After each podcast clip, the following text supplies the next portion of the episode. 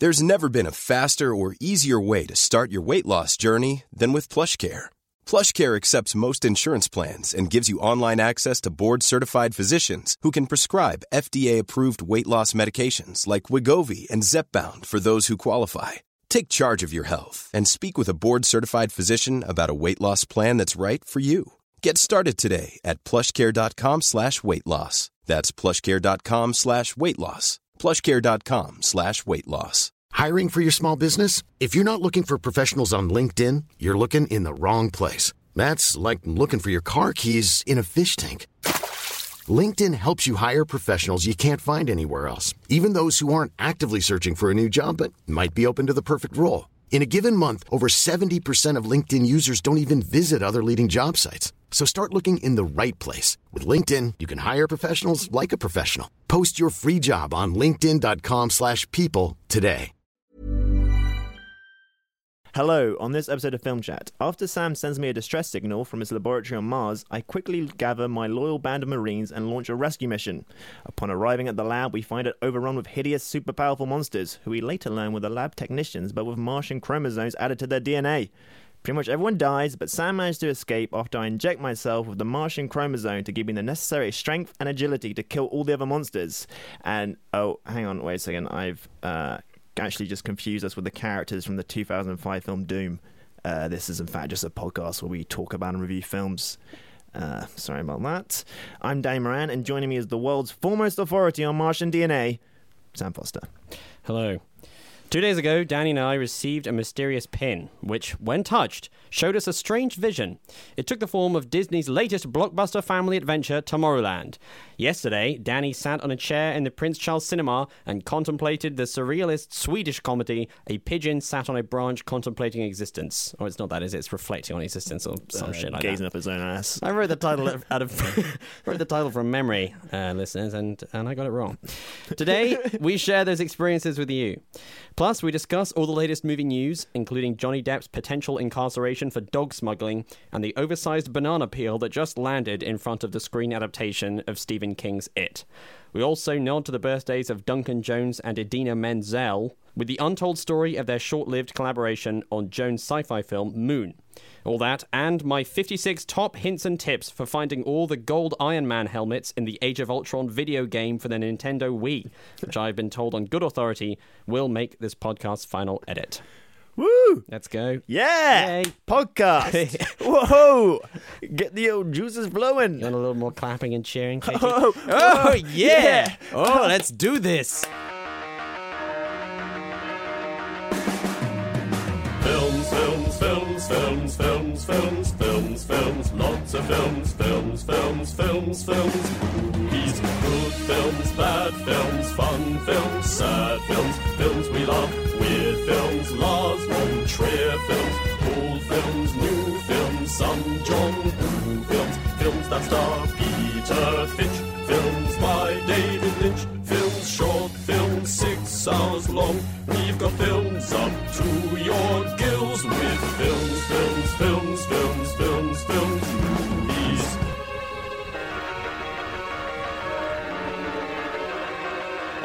you feeling comfortable? Film chat has begun. Right, so Yes. uh, correspondence. I'll just go check the inbox here. Danny, I, I actually brought a large uh, bag of letters that I received. Oh, brilliant. Um, with me, but it caught on fire halfway, and just burned up. Just burned burned to smithereens. So I've just I've just got yeah. a few. I've just got ash on my hands. That's all I have left. Sorry, got a Oh few fragments of some Humanity set back again. Yeah, I think they're all from like young children, like asking us for, you know, visits.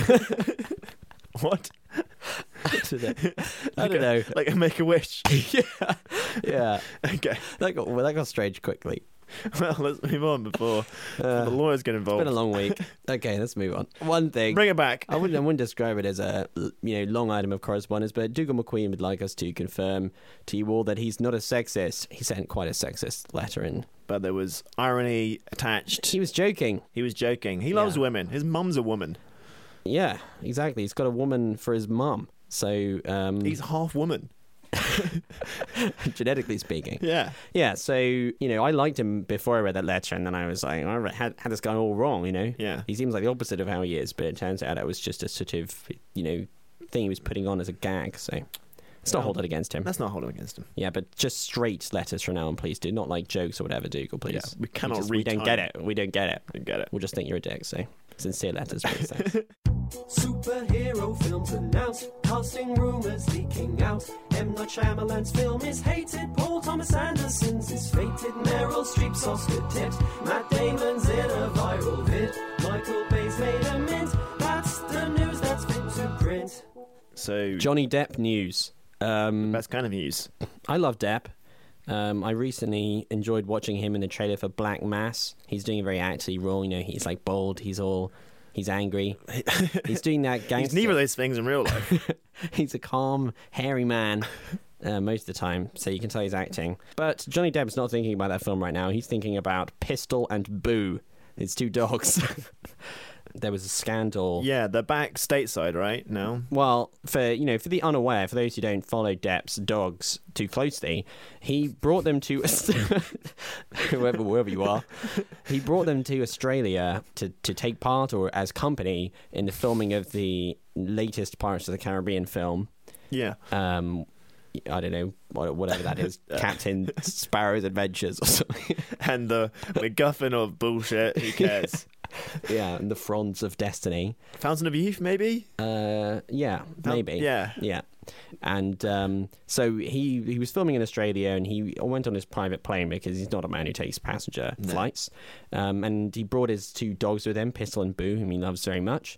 Um, but unfortunately, you're not allowed to bring dogs unannounced into Australia. It's a very Yeah. fragile ecosystem there, and if you just bring your dogs in and let them loose, I mean, what are they going to do to the to the native wildlife? Eat a baby. They're just going to infect all the knows what's gonna happen? kangaroos, the wallabies, the koalas. Before you know it, there's a race of like Chihuahua kangaroos just bouncing. Yeah, there's just these mutant bouncing dog mutant kangaroos eating all the crops and poisoning the earth. Thanks a lot, Depp. So to avoid that risk, the authorities descended on his dogs in a hair salon or something and like Yeah. um, took them away and threatened to have them put down unless they were deported from the country. So I think they w- they did leave, but the Yeah. trouble's not over for Depp because apparently he could face up to ten years behind bars for smuggling the dogs in. My God. This is according to The Guardian.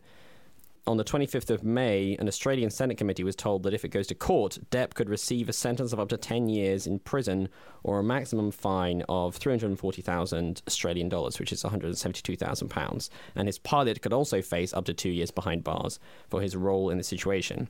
Officials have referred to the case as very serious. Oh my God. So it's troublesome for Depp. He'll have to leave behind all his bangles and his like beads and all the various other accoutrements We that he finally wears. figure out what he looks like when they take him, take him to prison. Like shower him down, shave him, take away the scarves and bangles. He's and probably his, like, he's sunglasses he's and all just that. like a tiny, frail man. It'd be like that alien in Men in Black, you know. Yeah, and we'll find like it- we'll- behind the mask. we might get to hear what he sounds like when he's not drunk as well, which Yeah. will be interesting. Maybe this, maybe this is the best thing for him. So you can sober Yeah. up. He needs some time out of the crazy Hollywood lifestyle he's been leading. You know, Exactly. get a bit of real life in Australia's prisons. Yeah. that man needs to get in an Australian prison stat. Get a bit of perspective. I, you know, I don't have anything against him, but it would be kind of interesting if he did go to prison in Australia for ten years. That would be insane. it would seem like a bit of an overreaction.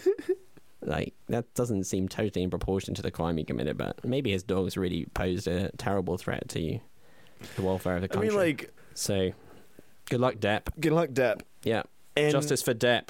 Justice for bis- that's that's a good hashtag because you can interpret it however you want. Oh yeah, it's true. It's quite vague. Both um, opponents of uh, Depp's dogs and defenders of the dogs can use that same hashtag. so Wow. justice for Depp. Justice for Depp. So what's the next news? Well, it wouldn't be film chat without some random comic book movie adaptation news. Yeah, let's hear it. And something quite exciting Tilda Swinton is apparently very close to signing on to be in the Doctor Strange movie. Yeah. Doctor Strange is the next in phase uh, 5B or whatever we're on now, where And Marvel's plan. Marvel's plan, Benedict Cumberbatch is going to play Doctor Steve Strange, Stephen Strange. yeah. I mean, who would have thought that that guy Stephen would grow Strange, up to, PhD. to get powers? He's like some sort of sorcerer man. He's a he's a neurosurgeon, and I think this his story is that he's in a car accident or something, and he something goes wrong with his hand, so he can't be a neurosurgeon, and instead he becomes Earth's sorcerer supreme, which sounds better. Yeah, sounds like an upgrade. Yeah. And yeah, Marvel's keeping the comic book fatigue at bay by introducing interesting sounding actors into their um, Yeah. their universe. I mean, aside from the like the story, just the idea of Tilda Swinton and Benedict Cumberbatch as like Yeah. co-leads in a film. I'm like, yeah, sign me up for these pale, cheekboned people. Yeah, they both have very interesting looks, don't they? Strange, some might say. That's why maybe why Marvel's latched onto them. Stephen Strange. Yeah. The next one is going to be that um, who's that sort of scarred guy who crops up in all of Robert Rodriguez's films? Oh, Danny Trejo. Danny Trejo. Danny Trejo. I Yeah. think he's going to take over from Chris Evans when Well, his contract runs out. Steve Buscemi can be in the sequel, Doctor Funny Looking. Maybe I'm thinking too far ahead. I just like the fact that his name's called Doctor Strange. if you were, That's another one of those real. That's a real '60s comic book name. If that- you were ill and you went to your GP and he's like, I'll just buzz you in for Doctor Strange, you're like, get me the fuck out of this clinic ASAP. I'm going in. I'm going. I'm going. I'm taking the bus. I'm going to a different hospital. I, I don't want to see Doctor Strange. Doctor Strange. So you, you, telling me that you telling me that my brain is going to be operated on by someone whose name is Doctor Strange? Yeah. Yeah, Strange is not a surname, is it? It doesn't inspire That's confidence. not a real surname. It's true. Yeah. Steve Strange. So yeah, I'm looking forward to that one. What's what's Tilda Swinton's character name going to be? That's what I'm looking forward to. I don't know, Professor Barmy. or- I don't know. Profe- Professor Barbie? I hope so. Yeah. Yeah. I might be finding the Senate being disproportionately funny. Stop laughing! It sounds horrible. Katie loves to edit us out the laughing. She loves to keep the laughter in. Um, so in a past episode of Film Chat, we discussed Cary Fukunaga's It, which is shaping up to be quite an interesting film, as Yeah. they just cast uh, Will Poulter, who normally plays kind of frowny young men, as the An terrifying, evil, demonic clown Yeah. Pennywise. Um, but that would sound very intriguing, but unfortunately, it looks like it might not happen because um, Fukunaga is off the project. He's gone. He's out of there. He's just taken up his bag of Fuck you. directing tools and he's just left. Yeah. There was some disagreements over the budget apparently because it was originally going to be a two film adaptation because it is so incredibly long. Like Stephen King loved writing it and it was like 1500 pages or something. Right. So it was going to be this two movie adaptation, but uh, maybe they weren't happy with that, or they wanted him to make some quite drastic budget cuts. And I think he wanted Ben Mendelsohn to be Pennywise, but Ben's too expensive because he's in every film now. Right. So um, that was one of the reasons for recasting as Will Poulter. And it, Fukunaga's taken all he can take. Yeah. And uh, Being pushed. well, he's used to True Detective, you know, where he gets 13 um, episodes or something. Yeah. You know, two films seems like that's a real meager portion. He wanted him, so- 13 films. They wrestled him down to two. and And then- even then, they just.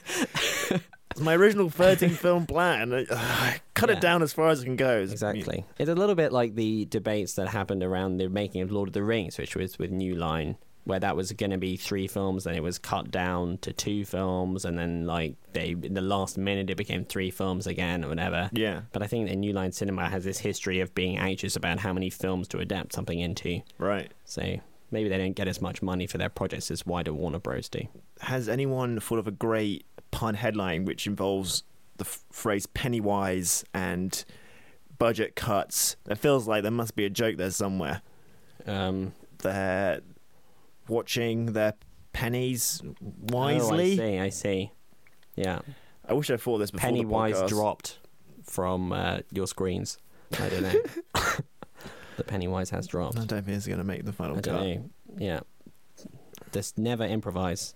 And now for Danny to review a film he recently saw. Was it staggeringly brilliant? Was it astonishingly poor? How did Danny form the judgment? We're about to hear his thoughts. If he does a rubbish job, then Sam will tell him off. So, a pigeon sound and branch reflecting on existence. Yeah. Film of the year. uh, This is probably maybe. quite an obscure title for a lot. Of, I mean, I didn't even say it correctly in the intro, so Yeah, it's this huge art house hit. It won the Gold Lion at the Venice Film Awards last year, and the director Roy Andersson is very well regarded among the bloody critics. You Yeah. know, the intelligentsia, the you know, you know you know, wankers. the filmocracy and the Twitterati. Precisely. Yeah. So you went to see it, And right? It's on, it's on. It's on. It's on the Prince Charles Cinema right now. Yeah, it's not the It's Prince their Charles. longest and strangest title of the films available. So you thought, you know, great. I thought, I thought once again I'll take the art house bullet for film chat. Yeah. And uh, so I went to see this yesterday. Uh, to briefly describe the plot, such as it is, it's actually the third part in a thematic trilogy by Roy Andersson. And the film consists of 39 little vignette sort of tableau scenes, which last between like 30 seconds and 10 minutes. And the camera is completely still, and all this action takes place, but it's very constructed, and they're sort of all the uh, little sketches are in some way exploring the theme of humanity which is so vague and big it becomes meaningless really. I mean it was like what's your film about? Everything. Okay and they're linked sort of by theme and also there are these recurring characters of these two old men who sell really shit novelty jokes and they're like the sort of through line characters for the whole piece it's uh, a bit like beckett i think Are the, are the are the jokes like are they do they translate from Swedish or is it they always a bit sort of weird when they They're weird. Well, it's supposed to be like a sort of pitch black comedy. And one of my problems with the film is that it's not at all funny. you didn't laugh? I didn't laugh. It's uh I can't recommend this film. I like it's just like, I just I, I just don't get it. You know, the critics are going nuts for it. I feel the same way I feel about like a I don't know, like a breakbeat or something like Venetian snares. You know, if I once saw them live for like five seconds, like this whole crowd of people going nuts. I was like, this is the worst thing in the world. it's just like white noise, and uh, it was a bit like that. Like if you if you get it, you'll love it, but I didn't get it, and I'm not really sure if there's anything to get. Really, would be my piffy review. Okay. So, first problem is it's a black comedy, but it's uh, not really funny. I think it's so um, stilted and weird, and basically the absurdism.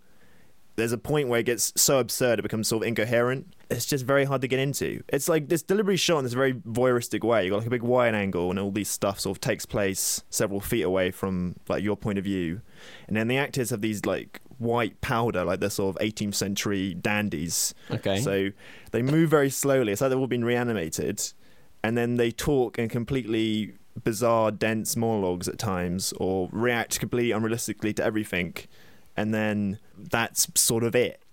It sounds it sounds like someone's um like drama piece, like their Well, kind of A level drama piece. It's a bit like that, but it's like it's obviously it's so obviously constructed. That, and but there's so many barriers put between you. It's like you can't really invest in the movie. You're deliberately just supposed to be like watching it, and I'm. It's like for a reason. The reason escapes me. It's Did, probably Do the vignettes have uh, plots to them? Do they go anywhere? Yeah, I mean, some of them are sort of funny on paper. Like there's the, the the one I found funniest. That didn't really make me laugh. Was somebody dies on a ferry just after they've ordered a lunch from the canteen, but the lunch is just sitting there, and they're like, "We can't charge someone else for this lunch." It's like, "Does anybody want this?"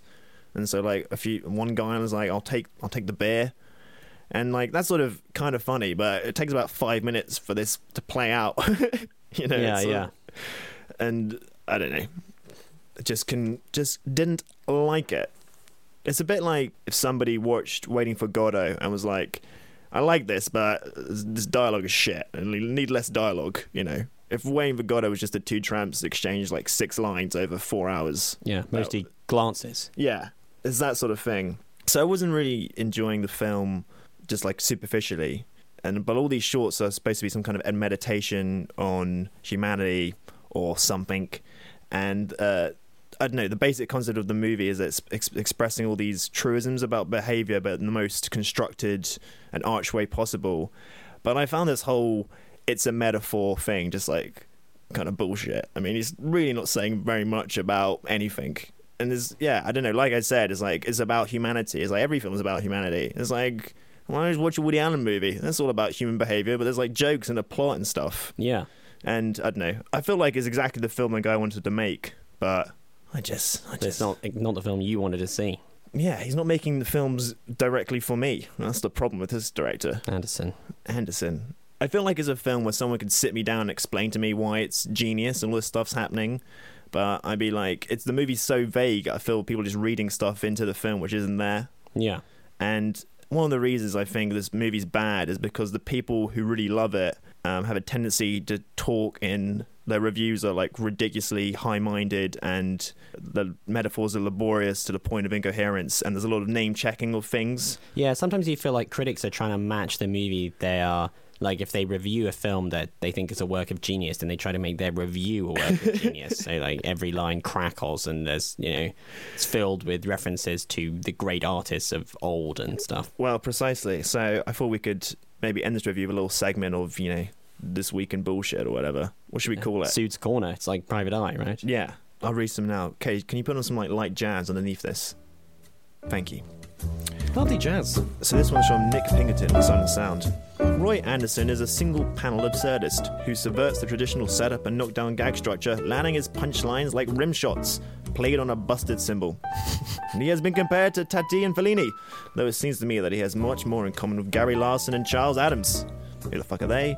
Gary Larson did the Far Side cartoons. Oh, I see.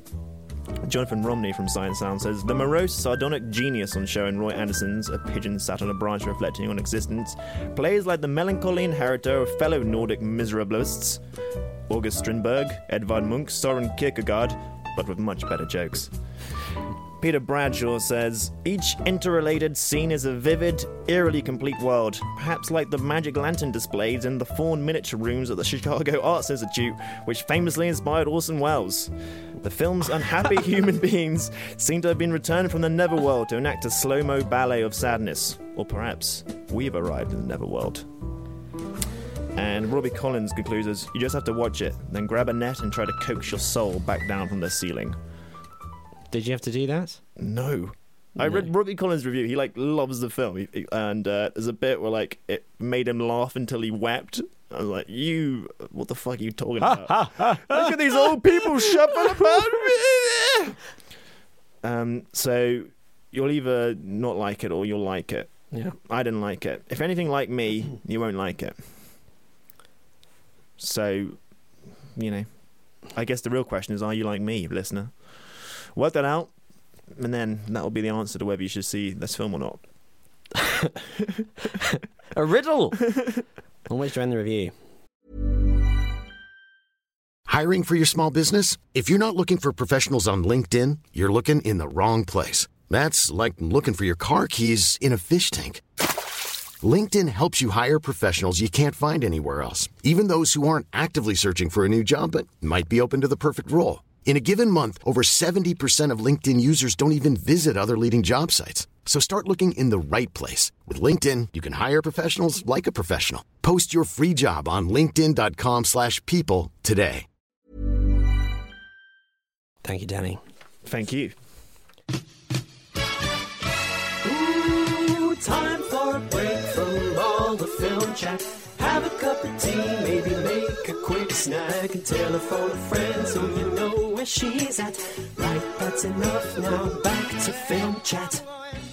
The big movie this week is the incredible blockbuster Tomorrowland. It's the latest Disney extravaganza. It's incredible. Disney probably has more money than anyone except Vin Diesel now um, because of all their massive hits they've had.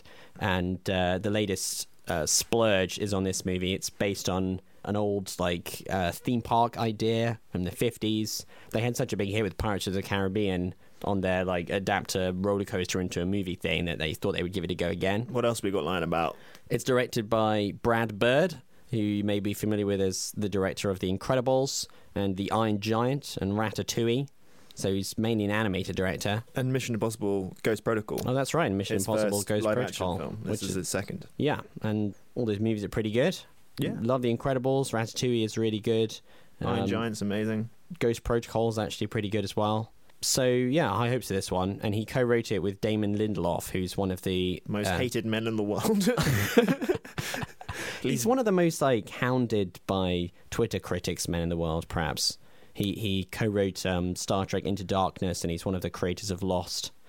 Um, and he, he wrote Prometheus. So yeah, and he wrote Prometheus. So he- at- he's a man who writes things for um, passionate nerds who will then hate him if they if he doesn't get it right, and he seems to always be doing that. Yeah, he's got a track record for setting up interesting ideas and then paying them off in the most Annoying, annoying, yeah. like cop out ways possible. Yeah. So yeah, maybe it's you know maybe he struggles with endings, and that's probably a trait which is on show again in Tomorrowland. So the basic story is there's a um, very smart, very earnest, bright-eyed, joyous young uh, girl.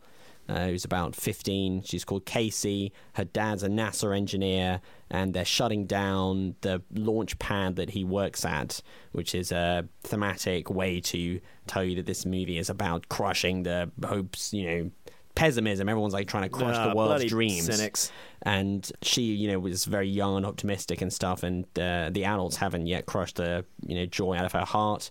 And she finds this pin, which gives her a vision of a spectacular utopian futuristic society full of jetpacks and exciting looking skyscrapers and rockets and floating trains and all that kind of thing. And then she has to find out, you know, what the deal is and how to get to this place. And that adventure takes her to George Clooney, who's the kind of Playing himself. he's playing. Yeah, he's just she just goes to George Clooney. Yeah. Um, and he's living alone. And he used to be um, a kind of engineer, prodigy, young optimist. And life has turned him into a grouchy old man Yeah. living in a sort of crazy magical trap house. Yeah. So, and then then you know exciting stuff happens. So you can't really like. I think it's one that you can't really explain anymore without just get you know getting into the real Yeah, nuts and bolts of it. But um, yeah. I don't know. It's got a bit of a mixed reception this movie, and I would say it got a kind of mixed reception from me as well. There was a lot of stuff about it which I enjoyed, and it carried me all the way through. Like I was having fun the whole time, but I found myself increasingly amused in ways I don't think the film intended me to be. Yeah, I think it's got a lot of problems with its sort of basic storytelling. Yeah. There's massive pacing problems. Uh, like um, from the trailers, you you think that George Clooney is like the co-lead, but he doesn't really turn up until about an hour in. Yeah. and he sort of turns up a bit too late. Like there's a point in the movie where that character should come in, and it doesn't. And uh, I think there's also just a lot of going to places and not a real progression in the story. Yeah, I, I think that the movie falls into a bit of a bit of a pattern of going to a wondrous place and everyone being like, "Oh, There's an, a slight overkill of like looking at things. And yeah, there really is." There's yeah. a great um, YouTube mashup, which is all the shots of looks of wonder from Steven Spielberg movies. oh, really? That's, Because it's a that's very great. Spielbergian thing. Like, look at the dinosaurs, look at the aliens, look at Yeah, the something. yeah. And the movie is a bit like that four minute clip expanded with some This shit. whole this whole movie is looking at things in wonder. Hmm. I mean, the art of it is really cool, and they put a ton of work into all of these different great things that they look at. Um, but it gets a little bit wearying, and it's a bit wearying on the eyes. It's like eating too much um, candy. yeah. and you and you start to think like I'm a bit wandered out, you know. And then Well- it, it ends on a moment of like more wonder, and it's like there's too much wonder by now. It's like you go in as the kind of open-hearted child, being like, I'm willing to let this incredibly sunny film wash over me, and you know leave my cynical adult behind like it wants me to. But then by the end, just the child's been worn down. He's had to nap, and like the cynical adult is back, and it's like, what the you know what is this nonsense now? I can't take it. in a way, the movie really makes itself a target by saying it's a film about dreamers and thinking big and, you know, embracing new ideas. But the film itself is quite derivative and Yeah. also quickly becomes very repetitive. Like, there's a sequence where people uh, escape a location in a crazy way, followed by the exact same sequence but slightly bigger. Yeah. I also think that um, part of the problem is that the movie's argument is very thematically clear that it's about this. Uh, um, Optimism em- optimism, embracing the future. You got to think big. You got to think about solutions and not dwell on like the problems. And people get too tied up on in how everything is bad and all that kind of thing, which is a perfectly reasonable argument for the film to be making. But it's purely symbolic you know, and I think that that makes it seem somewhat skin deep, you know. Yeah, very much so. so. The, the movie presents a vision of the apocalypse, which is totally vague, like not specified ever, and it also presents a vision of saving the world, which again is absolutely left completely unspecified, and the uh, symbol of um, utopian hope in the future is basically taken from the cover of 60s sci-fi novels, you know, jetpacks and all that kind of thing. Yeah, very much and so. and so it doesn't give you there aren't there's not any like hard ideas for you to cling on to. You know, so it sets up at the beginning the the specific pessimistic ideas, the things people are worried about, you know, global warming, nuclear war, you know, crime mm. and overpopulation and, and all that kind of thing. And then it kind of condemns the people who simply throw up their hands and say, you know, what can we do? You know, the, the world's going to hell. And it applauds people who are like, let's get out there and do something. And it just stops there. Yeah. You know, and it, and it does like come across feeling quite thin because it it's just like you know it, it feels more it's it's sort of almost a kind of new age like everything is great be positive message which doesn't lead anywhere Yeah, it's. I feel the, the movie has a problem clearly defining like optimism without it just like optimism and like just uh, over sentiments and emotion gets like wrapped up in one. Yeah. and like pragmatism gets thrown out with uh, Absolutely, yeah, cynicism. exactly yeah it's just So- earnestness it's like believe and it will happen Yeah, and uh, it's like, well, would it? And also, I feel like the one of the big problems for the movie was for me was the main character of uh, Casey. is supposed to be this optimist, but she's very much in the sort of uh, screenwriter trope of like slightly sarky teenager. yeah So instead of her being someone you could really like root for, she's always like, "What? Are you kidding me?" It's like her stock response to like every situation. I found- I I thought supposed found- to be full of wonder. I did. I didn't find Casey's reaction to almost anything that happened in the film believable. Yeah. She she either seemed to be amazed by something which was just like the thing she'd seen before, and it just didn't. You know, there's one bit where. Um, there's a character that turns out to be a robot, and she's like, "You're a robot? Oh my, what the hell? Are you kidding me? What?" But she's just seen three humans who turned out to be robots, like in the previous scene. And it's like, have you not come to terms with that as a concept? It just it just happened. when I was watching it, I was always been reminded of The Incredibles, which obviously makes sense because Brad Bird directed it. But The Incredibles had a similar thing of like a very sort of 50s aesthetic. But what I found funny is like George Clooney's character is in it as a kid. He's like a genius inventor, and he's literally Syndrome from The Incredibles. he's the villain from The Incredibles, and it's like Brad Bird just couldn't shake the idea of like a kid inventing a jetpack, so he like wrote this entire of a movie where he's the hero. That's and then yeah. there's a um a thing about who are special and who's not special. But it's a bit like, why are you remaking your own really great movie with the same themes, but just a bit shitter? Like, Yeah. I don't know. I was constantly being reminded of, of The Incredibles, and I was That's like, man, That, want to go that's something that bothered me slightly is that you know it's really easy to be a optimist embracing the world if you're a genius who can do anything. Yeah, It's set up that the world's your fucking Casey, oyster. Casey is this sort of engineering prodigy who seems to be better at engineering than her professional NASA engineer dad, despite only being about 14. Hmm. And so she's always wants, you know, to be solving the world's problems. And it's like, well, you probably could do that because you seem to be an incredibly gifted, self, um, you know, confident um, person. You're gonna be fine. I mean, what use is that attitude going to be for someone who's useless? Yeah. You know, It's to, they're just going to fail. also, um, I feel like the movie didn't really have like an emotional arc, and the obvious sort of arc was George Clooney going from like curmudgeon to Yeah. somebody who refines his you know youth and optimism, whereas the girl sort of stays the same throughout, and she's the lead. yeah, So it's just like shit happens, but there's no real toil. yeah. There's just a lot of things like you worry about a lot of things. You don't really feel like you're in safe hands. Yeah, That's the problem. exactly, Like, exactly. Yeah. should I be worried about that? Is the movie going to take care of that, or was that just a mistake I have to sort of brush past? It's like a film that's trying to dazzle you with the wonder, the sense of wonder, so much that it just wants you to ignore like everything else, Yeah. and uh, it's hard to, hard to for me. But I would say that it's still a lot more fun, and there's a lot more like exciting about it um, than ninety percent of the other random crappy blockbusters that come out. And also, even though it's um, based on this ride, it's not really, and it's just kind of cool to see an original blockbuster. It's not a sequel. It's not yeah, anything. absolutely. And I kind of like seeing the old '60s sci-fi novel covers come to life. That's kind of fun, whizzing about in those like glass towers and jetpacks and all that. So yeah. So if I had a child, I would take them, and I'm sure they would enjoy it. So um, film of the week is obviously Mad Max. Go see that. Film of the week continues to be Mad Max Fury Road. When I was watching Go see it Pigeon twice. gazing up his own ass, I was like, I could literally be watching Mad Max right now. Can't believe this cost the same amount of money as Mad Max. Yeah. Uh, anyway, Anyway, so, so the conclusion of the Tomorrowland review is five stars from Mad Max. five stars of Mad Max.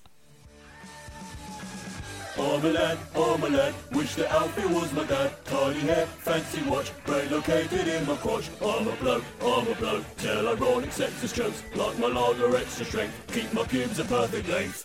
So when this episode goes out on Saturday, it is the birthdays of Idina Menzel and Duncan Jones. Yeah, Idina Menzel, better known as Adele Dazeem, of course. Yes, The star um, of Frozen, Star of Frozen. and Duncan Jones, obviously director of Source Code and Moon, and son of David Bowie. The son of David Bowie. It's my son. I've called him Zowie Bowie. What's that? You've changed your name? Why, Zowie? it's it's fucking weird, Dad. It's weird, Dad. Couldn't get a job. Uh, anyways, amazing coincidence they have the same birthday because they worked together many years ago. Um, this is a little trivia I found out from the film, working in the film industry. This is Um, a unique. This is a trivia debut. yeah. She Dina Menzel was actually the original lead in Moon, Yeah, 2009 film, which I don't know if you've seen. which they now, cast with Sam uh, Rockwell. yeah, the obvious second choice after uh, Menzel, and um, Idina didn't work out because she just had a habit of just bursting into song and revealing plot points when she's supposed to be like just acting out the scenes. I can see how that's a problem. Um, so I've got a little clip I found online her doing just this. Um, it's quite damning. Also, there's a lot of if you haven't seen Moon, it's it's quite spoiler heavy. So if you haven't seen it, like, go see that movie. And then Yeah, this is a definite spoiler spoiler alert Spoiler alert. Spoiler, spoiler alert. for for Moon. Yeah, uh, I'll just press play, shall I? Okay, Idina, let's go for another take. Um, remember, no singing this time. Your line is Gertie, is there someone else in the room? Okay, so can someone get that piano, please?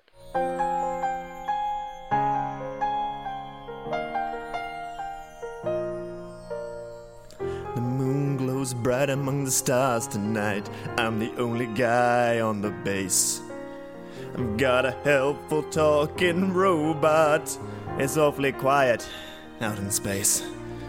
My job is mining lots and lots of helium three. Got a young daughter I can't wait to see. Wait, who's this? He looks like me. I've unearthed a mass conspiracy. Concealed, revealed, didn't want me to know. Well, now I know. I'm a clone. I'm a clone. I didn't sign up for this. I'm a clone. I'm a clone. Luna Inc. are taking the. Cut, cut! Idina, that was a. You just gave away the plot through song again. Back to the start. I mean, what was she thinking?